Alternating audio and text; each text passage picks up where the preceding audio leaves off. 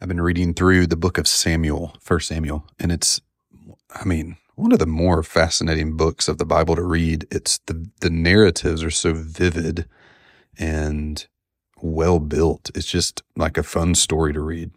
So one particular story that I've cued into is that of David. You get about halfway through the book, and David becomes the primary character. Starts as Samuel is the primary character, and then moves to Saul, and then moves to David with this kind of spotlight focus.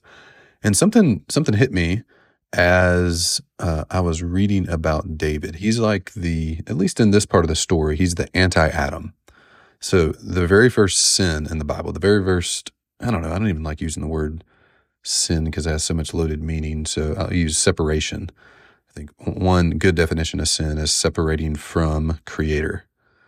Creator's goal is for you to be with Him. And when you leave Him, like physically, mentally, emotionally, then that is separation, a thing we call sin. Just like that's like if you're with your kid or you, you have a, a spouse and you're like, I don't want to be with you anymore. You have sinned. You have separated from them. Anyway, that's probably a whole theological rabbit hole of its own. But the first sin was a guy, Adam's wife, being lied to by the enemy. And then Adam just going along with it. He said, when God confronted him on why he separated, he said, uh, She told me to do it.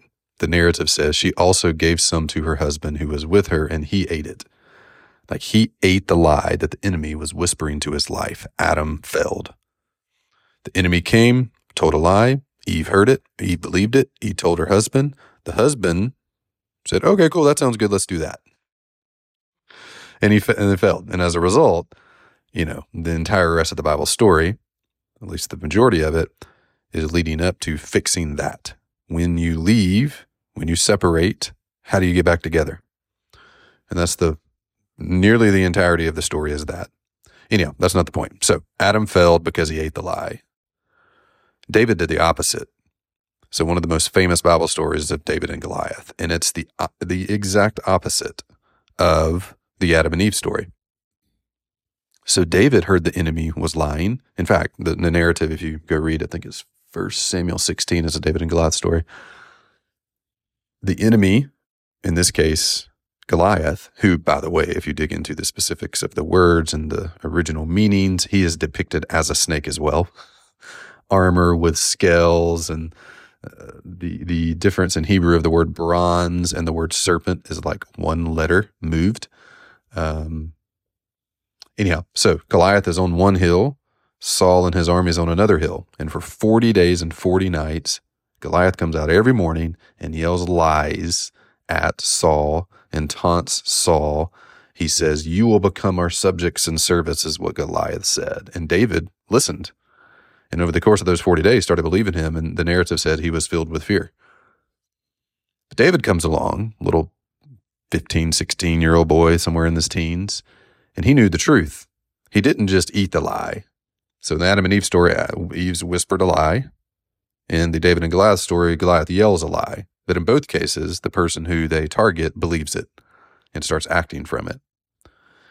But the differences in the story is in the garden story, Adam comes along and the person who had been listening to the lie tells him and he takes it. But in this case with David and Goliath, David comes along and he hears the lie and he's like, oh, screw all y'all. No way. This is a lie. And instead, he lived through the truth and killed the snake. This is what the narrative says. This is what David told the snake. Remember, what Adam told the snake was yes. David told the snake, you come against me with sword and spear and javelin, but I come against you in the name of the Lord Almighty, the God of the armies of Israel, whom you have defied. This day the Lord will deliver you into my hands, and I'll strike you down and cut off your head. David didn't eat the lie. He responded to the snake by killing it. So here's a takeaway for me recognize the lie our friends or our spouses or ourself are hearing identify it as lie or truth. Don't eat the lies. Don't eat the lies other people tell us. Don't eat the lies that are being whispered to us. What's Goliath shouting to your spouse? Counter it with truth. Attribute the lie to the enemy. Attribute the truth to the power of God. It is impossible to lose if you counter the lie with truth. That's what David did, and it worked. That's what Adam didn't do, and it led to the absolute destruction of everything. Most coaches and consultants who have a resource that they give away online aren't leveraging their thank you page, also referred to as a confirmation page, the way they should. Your thank you page is actually an opportunity to generate additional traffic to your website if you do the right things to make it go viral. This month only, I'm giving away my viral thank you page playbook, which includes everything you need to make your thank you page become a viral traffic source to your website, resulting in a lot more leads for you. You can grab it for free this month only at growthtools.com forward slash free. Again, that's growthtools.com forward slash free.